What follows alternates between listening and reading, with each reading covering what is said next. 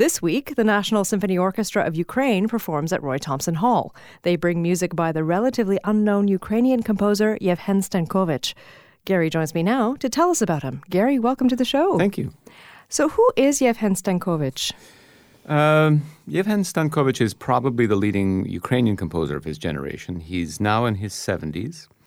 He's been a fixture on the musical scene there for quite some time. He's been a very influential composer as well as teacher. His music has been much celebrated there. He's not that well known in North America, but he is a very successful composer in Europe in general. He's won several awards, several prizes. He is a kind of old school composer. He comes from the old Soviet system of training, so he's a, you know he's got that tradition in his background. But he's actually a very inventive and very interesting uh, composer with a very, very personal voice. Mm-hmm. What sets his music apart? What makes it so outstanding? Well, I think in general, w- when you start to look at Europe and the musical styles of Europe, it's it's relatively easy to, to, to, identify French styles and German styles and even Russian styles. Ukrainian styles are somewhat different. His music is uniquely Ukrainian in that it is very Slavic, clearly very Slavic, but at the same time, it doesn't really it doesn't it doesn't have that Russian kind of uh, discursiveness to it. It's much more uh, atmospheric, much more moody.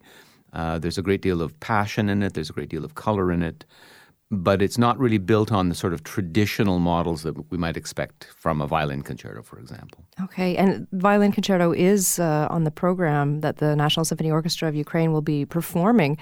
What should people listen for in that concerto? Well, actually, it's a very passionate concerto. The, the soloist is amazing. Dima Tkachenko is, a, is an unbelievable player. The concerto itself is a very, it's like a soliloquy. It really sets the violin against the orchestra like a solo voice. There's an innate drama to this piece, which I think is quite theatrical in some ways. The music is quite, I would have to say, quite um, moody, quite dark. It's a very, very sort of introspective piece.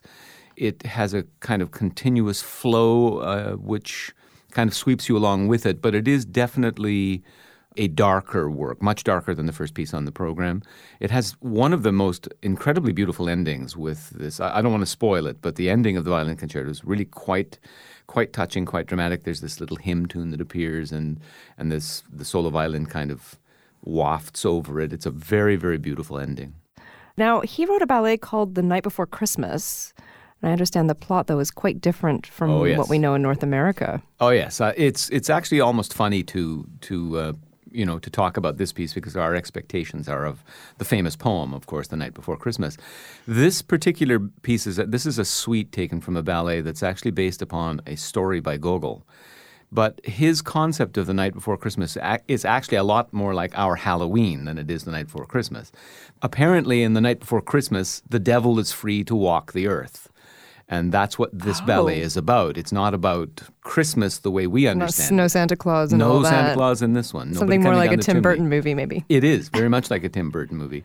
Uh, the devil walk goes abroad and he torments this poor villager and there's a of course there's a very happy resolution to it all but it's really an incredibly different take on the night before christmas also on the program is Tchaikovsky's Sixth Symphony, his most popular mm-hmm. and uh, I guess enduring. Why do you think that is?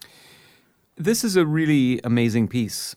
Interestingly enough, you know, the, the title in Russian doesn't mean pathetic, it means passionate and it was actually mistranslated into French as pathetic. But that has kind of stuck to it because, of course, the circumstances of, of its composition. It was premiered by Tchaikovsky, con- with Tchaikovsky conducting just nine days, I think nine days before he, he passed away. And there's been much speculation over the years about whether or not he killed himself. You know, I mean, there's a whole there's a, a backstory to all of this that goes with it. But I mean, that that kind of obscures the fact that really most of the symphony is really upbeat very there's a, an amazing scherzo in this symphony that's one of the most upbeat things he ever wrote. It's a really astoundingly beautiful symphony in every way not just because of its dark ending. It has some of his finest music some of his finest melodies. When you look at the history of music tchaikovsky has to be one of the greatest melodists ever and that's really obvious in this piece well, it sounds like an amazingly full program, and uh, I encourage all our listeners to go and listen to the National Symphony Orchestra of Ukraine on Monday. Thank you so much, Gary, for coming in and telling us Thank about you. it. That was TSO composer advisor Gary Kulesha. Catch the National Symphony Orchestra of Ukraine performing two pieces by Stankovych on February 13th.